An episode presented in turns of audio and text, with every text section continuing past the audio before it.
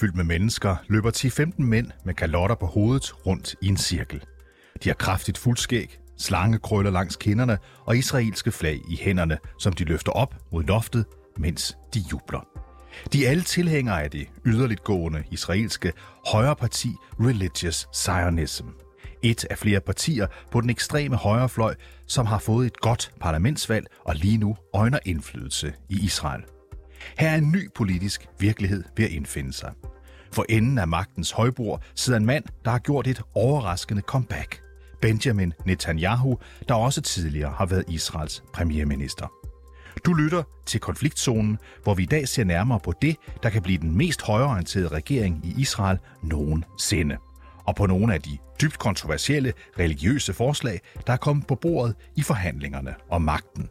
Mit navn er David Træs. Velkommen til Konfliktzonen.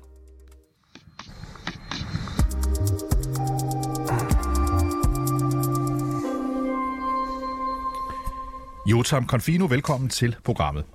Tak skal du have. Du er freelance øh, journalist hos USA Today, og du er med fra Tel Aviv i Israel. Den 1. november, der var der parlamentsvalg i Israel, og her vandt den korruptionsanklagede tidligere premierminister Benjamin Netanyahu som sagt flertallet. Det gjorde han med støtte fra den yderste religiøse højrefløj, som han nu er ved at danne regering med. Jotam, prøv lige at beskrive, hvad er det for en situation, Netanyahu står i? Han står jo i en situation, som på alle måder kan beskrives som værende presset. Altså han er, som du siger, korruptionsanklaget. Han har tre forskellige korruptionsanklager mod sig og er ind og ud af retssalen i Jerusalem lige pt. Og hvis han bliver kendt skyldig, jamen så kan han få 10 år i fængsel. Og de her øh, sager, de er jo altså gamle. Han har jo været anklaget i tre år nu faktisk. Og øh, det er jo noget, som har presset ham ud i en situation, hvor i stedet for måske at lave en koalition med partnere, som er mere lige hans eget Likud-parti, så er han blevet nødt til at, at alliere sig med dem, som er allermest lojale for ham, over for ham, og som i sidste ende kan hjælpe ham med at komme ud af fængsel, eller simpelthen undgå overhovedet at blive retsforfulgt. Det er det situationen, den er lige nu. Så Netanyahu har i de sidste fire år gjort alt, hvad han kunne for på en eller anden måde at skabe en flertalsregering med partier, som vil støtte ham i at ændre den israelske lovgivning, så en siddende premierminister ikke kan blive retsforfulgt. Det lykkedes ham efter fem valg, og det er altså i den situation, han står i lige nu. Og så har han altså indgået en pagt med de her partier, som, som, som hedder Religious Zionism, Shas og United Torah, eh, eh, Judaism. Prøv lige at sætte nogle ord på, hvem er de her partier, som Netanyahu altså er ved at danne regering med? Men hvis vi starter med de to ultraortodoxe partier, så er de som sagt ultraortodoxe. Det vil sige, alt hvad de beskæftiger sig med, det handler om øh, den, den jødiske Torah, altså om den jødiske livsstil og om hardcore øh, religiøse lovgivninger. Altså øh, hvordan at man kan styrke Israels jødiske identitet. Det, det, det hele deres øh, grundlag, deres partiprogrammer går ud på. Og så har man øh, det yderliggående højrefløjsparti, som hedder, øh, som hedder Religious Zionism, som, som jo også er øh, religiøs, men som er mere nationalistisk i sin karakter. Altså de har mere øh, for eksempel annektering af Vestbreden som et stort mål. Det har noget mere sådan nationalistisk karakter over sig, og de er noget mere rabiate i deres udmeldinger. De har rigtig mange racistiske udmeldinger bag sig øh, imod israelske araber og palæstinenser. Så det er altså en, en, en koalition, som er meget kontroversiel, og som er blevet uh, kritiseret voldsomt meget i medierne i Israel, men altså også i udlandet. Det har simpelthen fået så meget kritik, at Netanyahu er i gang med at skabe en regering med, med folk, som er øh, racister, og mange af dem er selv erklæret homofober også. Og det er jo noget, som øh, er dybt kontroversielt, selvom Israel er et relativt konservativt land. Hvad betyder det, øh, Jotam, når de siger, at de, når, når partilederen siger, at han er en stolt homofob? homofob Jamen, Hvor betyder... skal vi tage det? Ja, hvad siger du? Hvor alvorligt skal vi tage det? Vi skal tage det alvorligt, for det er jo ikke en, det er jo ikke en enkelt gang, han har sagt det. Det er jo ikke sådan en, en Freudian slip, som man kalder det. Det er jo noget, som han er, står ved. Og nogle af de partier, som jo øh, er i hans Religious Zionism-parti, altså det, det er et parti, som er en sammenslutning af tre forskellige partier. Uden at gøre det for kompliceret, mm. så er det tre forskellige partier, som alle i højere eller mindre grad er meget fjendtlige over for homoseksuelle. Altså de vil gerne have fjernet for eksempel Gay Parade, som jo i Tel Aviv trækker over 100.000 mennesker om året, rettigheder, som er en kæmpestor succes. Det vil, de have, det vil de have annulleret for eksempel, fordi de mener, at de værdier, som de kalder det, som homoseksuelle de har, de er, øh, går imod staten Israel og imod den jødiske karakter. Så man skal tage det alvorligt, fordi det kan godt være, at det bare er retorik indtil nu, men altså lige nu ser de ud til at komme i en regering, hvor de kommer til at have utrolig meget magt. Så øh, altså, de vil gøre alt, hvad de kan for at sørge for, at der i hvert fald ikke kommer flere rettigheder for homoseksuelle. Og i værste fald vil de jo forsøge at mindske de rettigheder, som de allerede har nu. Så det store spørgsmål er selvfølgelig, eller der er mange store spørgsmål, men et af dem, der, der, der, der interesserer mange, er selvfølgelig, hvor enig er Netanyahu og hans parti Likud egentlig politisk med de her folk, øh, de øh, sidder og samarbejder med? Jamen, det er jo det paradoxale. Altså, hans Likud-parti er jo et sekulært, nationalistisk parti, men sekulært, det er med streg under sekulært. Øhm, det er slet ikke enig i, i alle de her ting omkring at styrke Israels ultraortodoxe karakter, eller at for eksempel, at, øh, altså, at man, man skal donere flere penge til de ultraortodoxe, som i høj grad er meget arbejdsløse, fordi de bruger mest af tiden på at studere Toraen. Mange af de her ting er de jo i deres sådan helt fundamentale ideologi slet ikke enige i. Det, de er enige i, og de få ting, de er enige i, det er for eksempel, at øh, Vestbreden skal annekteres. Øh, de er meget enige i, at Israel skal simpelthen bare tage Vestbreden og gøre det til israelsk øh, en gang for alle. Og så har de en ting, som de også er enige i, som er, som er fælles for dem alle. De mener, at højesteret i Israel har for meget magt lige nu. De mener ikke, at, at højesteret i Israel skal kunne have lov til at være en vagthund, som kan øh, erklære øh, love, som er indført i parlamentet, for ugyldige eller forfatningsstridige. De mener, at højesteret skal simpelthen bare indrette sig. Så hvis der er et simpelt flertal i parlamentet, skal man simpelthen kunne indføre en hvilken som helst lovgivning, man vil, og det er fuldstændig ligegyldigt, om det er en, en lovgivning, som rammer homoseksuelle, eller som i det, i det hele taget skader minoriteter. Så det er de enige om. Men udover det, så er der rigtig mange ting, som de er dybt uenige om.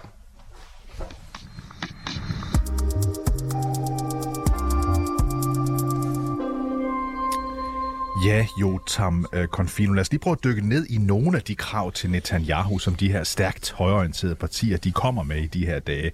De to koalitionspartier, Religious Zionism og United Torah Judaism, kræver, at kønsadskillelse ved ortodoxe jødiske events, uddannelser og offentlige begivenheder ikke skal ses som diskrimination.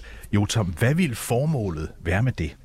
Jamen, det vil jo være, at man i høj grad styrker de ultraortodoxes magt i samfundet. Og her tænker man jo specifikt på de rabbinere, som jo altså erklære, hvad man skal og hvad man ikke skal, altså hvad for, nogle, øh, hvad for nogle måder, man skal leve på. Og det er blandt andet, at man for eksempel ved store offentlige events, øh, ultraortodoxe events, der skal der være kønsopdeling. Det er jo noget, rabinerne, som de så ligesom erklærer. Indtil nu har det ikke kunne lykkes dem, fordi at, altså, alt, hvad der er offentligt støttet, har jo nogle forskellige øh, retningslinjer, de skal indordne sig ind under, og for eksempel så er der jo nogle antidiskriminationslov i Israel, som gør, at man ikke kan, kan kønsopdele.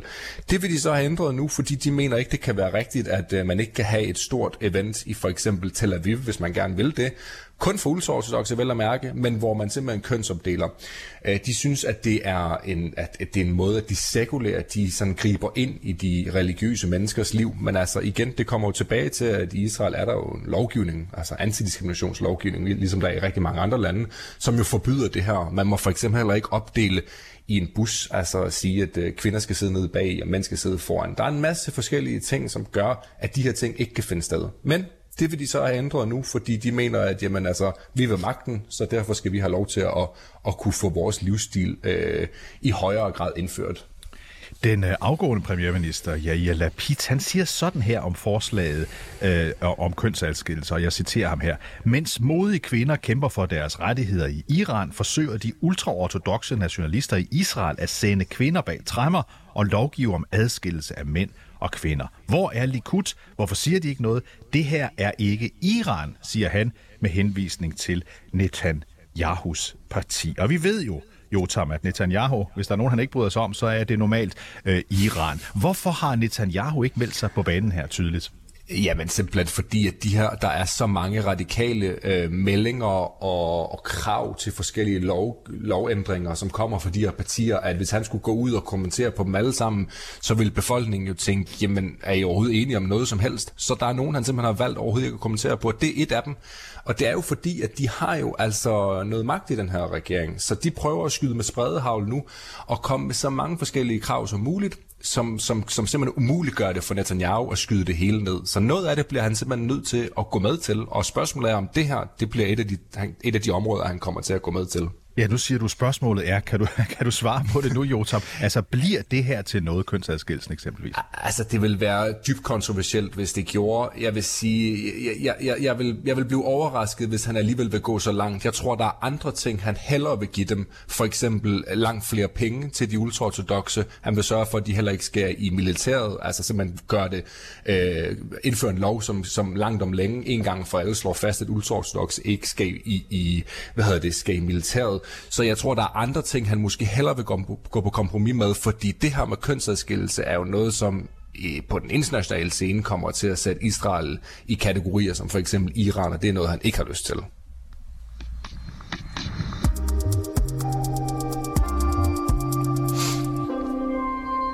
Ja, Jotam Confino, freelance journalist hos USA Today med base i Tel Aviv i Israel, hvor du også er med os i dag. Vi skal lige vende et andet forslag, som lige nu får stor omtale i Israel, og som støttes af de her højorienterede partier, som Netanyahu vil eller skal samarbejde med. Det er et forslag om, at det skal defineres, hvem i Israel, der er jøde, og hvem der ikke er. Hvad skal vi lægge i det her forslag? Jamen, det skal vi lægge i, at det her det er et forsøg endnu en gang fra de ultraortodoxe for at slå, på, øh, slå, slå fast, hvordan man definerer, hvem der er jød. Og til dem derhjemme, som ikke ved det, så er der jo flere forskellige fortolkninger. Men den ultraortodoxe fortolkning, og den som jo også tit er gældende i Israel, det er jo, at hvis din mor ikke er jøde, jamen så kan du ikke kalde dig selv for jøde. Så det, det, det er meget simpelt.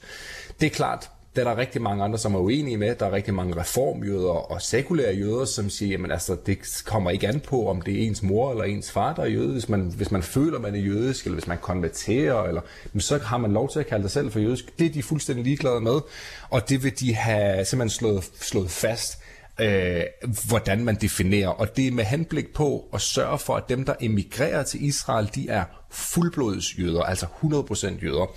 Man er simpelthen ikke interesseret i for ultraortodox side at tillade, at folk, der for eksempel har en bedstefar, som er jødisk, de emigrerer til Israel under dække, som de kalder det, af at være jøde. For de mener simpelthen, at det, det hører ingen steder hjemme, og de hører ikke til den jødiske stat. Så det er det der, det er derfor, det er vigtigt for dem, at det er det, de vil bruge det til. Altså handler det simpelthen om at hindre, at der kommer folk ind i Israel, som ikke er det, de vil kalde rigtige jøder. Ja, det er det. Altså, det er en af tingene i hvert fald. Øh, det interessante er jo, altså, at, at hvis vi kigger på, altså, det er jo ikke sådan så, at der kommer en million øh, immigranter om året, som alle sammen har nogle tvivlsomme jødiske øh, baggrunde. Så, sådan er det overhovedet ikke. Altså, øh, det er mere også en måde at flexe deres muskler på og, og vise diaspora-jøderne, altså de jøder, der bor i udlandet, i USA specielt, og i Europa, og vise dem, jamen, altså, det er de ultraortodoxe i Israel, som bestemmer, hvem der er jøde jøde. Det er ikke en eller anden reformjøde i Los Angeles, som kan sidde og, og, kon- og lade folk konvertere inden for hans øh, lovgivning. Så det er også rigtig meget, der er rigtig meget symbolik i det her, og det er jo noget, som skaber vildt meget debat. Ikke ja. bare i Israel, men i udlandet. Ja, lad os bare tage den i Israel, fordi Israel er som bekendt et, et, et mangfoldigt land med mange forskellige typer af, af jøder også, og også andre religioner. Men hvad, hvad, hvad siger almindeligt, om jeg så må sige, hvis man kan sige det, israelere om det her? Bakker de op om ideen om, at man skal have sådan en streng øh, fortolkning af, hvad det vil sige at være jøde? Nej, altså hvis vi lige kigger på, hvad, for det første så er altså, størstedelen af de jøder, der bor i, i Israel, er jo sekulære. Så allerede der har man en stor gruppe, jo, som er fuldstændig uenige i det her, fordi der er rigtig, rigtig mange, som kommer fra det, man, det, man vil kalde blandede ægteskaber. Altså, hvor, hvor faren er jøde, og så moren er, er udlænding øh, og ikke jøde og de er nogen, der er født i Israel, de snakker hebraisk, hele deres identitet er israelsk og jødisk, og de har været i militæret osv. osv., osv., og så får de lige pludselig at vide inden fra Jerusalem, fra rabbinatet, at hov, jamen din mor var ikke jøde, så det, du, du er sådan set andenrangsborger i vores øjne. Det er jo noget, som er voldsomt provokerende. Altså, og det skaber vildt meget debat. Og det skaber også debat i udlandet, som sagt. Altså, der er rigtig mange jøder i USA og England, som føler sig vildt støtte af det her. Altså, Israel er jo, har jo hele tiden været mening, at det skulle være jødernes hjemland, der hvor at alle jøder ligegyldigt hvordan at man gradbøjer det, skal kunne få lov til at søge hen i, for at blive beskyttet. Og det er jo helt tilbage fra, fra nazitiden og fra Nürnberg-lovene. Øh, det er jo sådan noget, som, som skaber vildt meget debat, netop fordi, at der er rigtig mange, som føler, at de bliver diskrimineret voldsomt mod, og de bliver, de hele deres identitet bliver sat spørgsmålstegn ved af nogen, som har en meget, meget, meget radikal og ultraortodox konservativ måde at se på, hvordan man kan definere sig som jøde. Og en af dem, der bakker op om det, det er den israelske overrabiner Yitzhak Josef. Det har han angiveligt sagt i en af sine ugenlige prædikener i en synagoge i Jerusalem. Hvor stor indflydelse kommer det her ortodoxe jødiske samfund til at få, hvis det ender med en koalitionsregering med Netanyahu? Jamen mere end nogensinde. De har allerede nu uproportionelt stor magt i forhold til, at øh, man skal tænke på, at det kun er 10% af Israels befolkning som ultraortodoxe, og der er en lang række ting, som de har domineret fuldstændig, så som for eksempel, at man ikke må have offentlig transport øh, på sabbaten. Altså en gang om ugen er der 24 timer, hvor der ikke er noget transport på grund af dem. Øhm, de dominerer også ægteskab. Øh, altså du kan ikke blive gift i Israel, hvis, hvis, ikke, du, hvis ikke din mor er jøde. Altså et, et ikke-jødisk par kan ikke blive gift, med bliver nødt til at tage til udlandet og blive, og blive videt for så at komme tilbage med sit dokument. Så de vil få endnu mere magt, og de vil forsøge så meget som muligt at presse Netanyahu til at, at, at indføre flere lovændringer, som vil, gøre, som vil styrke statens ultra, ultra-ortodoxe karakter.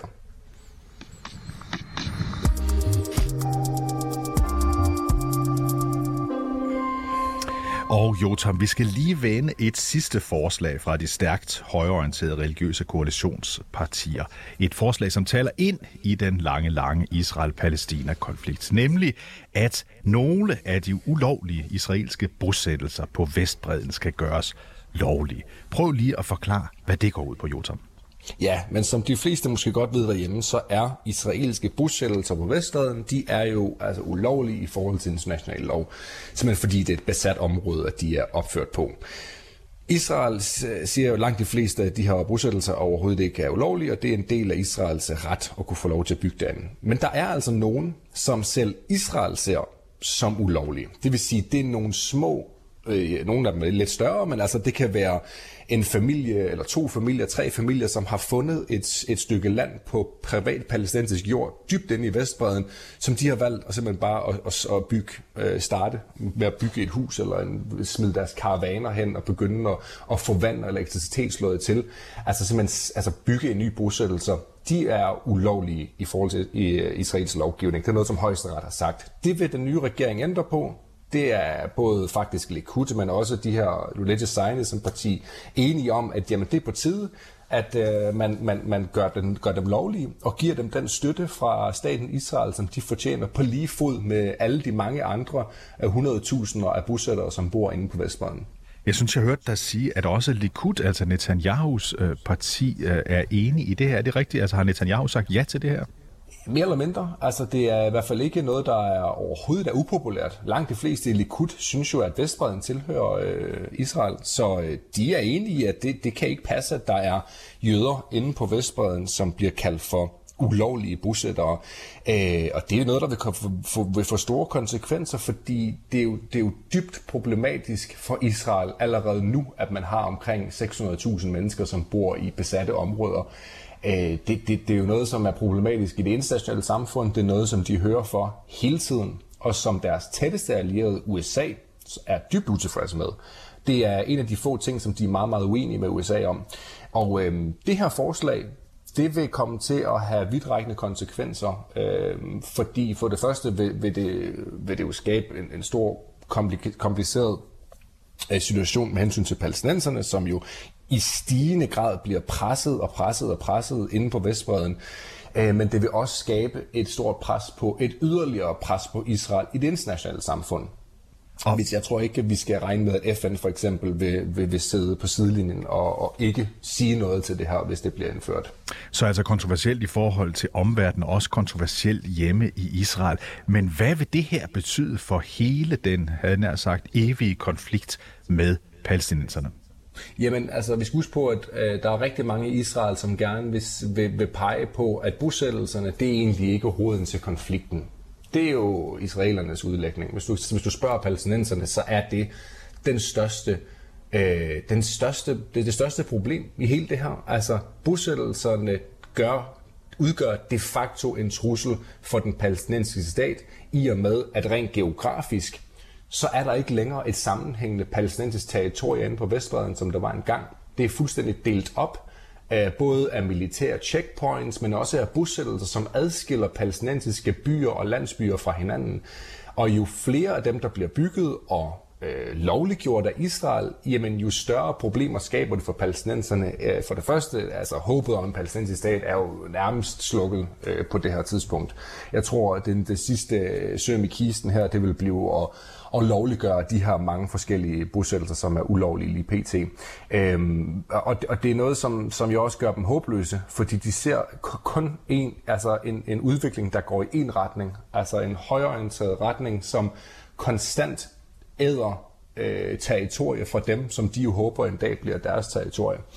Og øh, det er noget, som, øh, ja, som sagt, der vil skabe enormt store komplikationer, og vi vil også komme til at se rigtig mange reaktioner fra palæstinenser, både i form af terrorangreb, men også i form af, at de vil gå til den internationale øh, domstol og, og appellere til det internationale samfund om, at der skal gøres et eller andet ved det her. Lige ganske kort og helt urimeligt her til spørgsmål til dig her til sidst, øh, Jotam, fordi jeg vil godt lige have, at du lige hæver dig kort op i helikopteren og siger, hvad betyder det her for Israel? Hvilken retning er Israel på vej i? Det er på vej i en meget, meget, meget radikal, højorienteret, konservativ retning, som jeg tror langt de fleste, der var med til at etablere staten, aldrig havde troet, det nogensinde ville ende med. Det er klart, der er mange israelere, der er glade for den her udvikling, men cirka halvdelen af landet er dybt frustreret over, hvad for en retning det er på vej i. Tusind tak, fordi du var med med din øh, indsigt her, Jotam Confino. Tak, fordi du var med. Det var så lidt freelance journalist hos øh, USA Today, og er altså med os i dag fra Tel Aviv i Israel.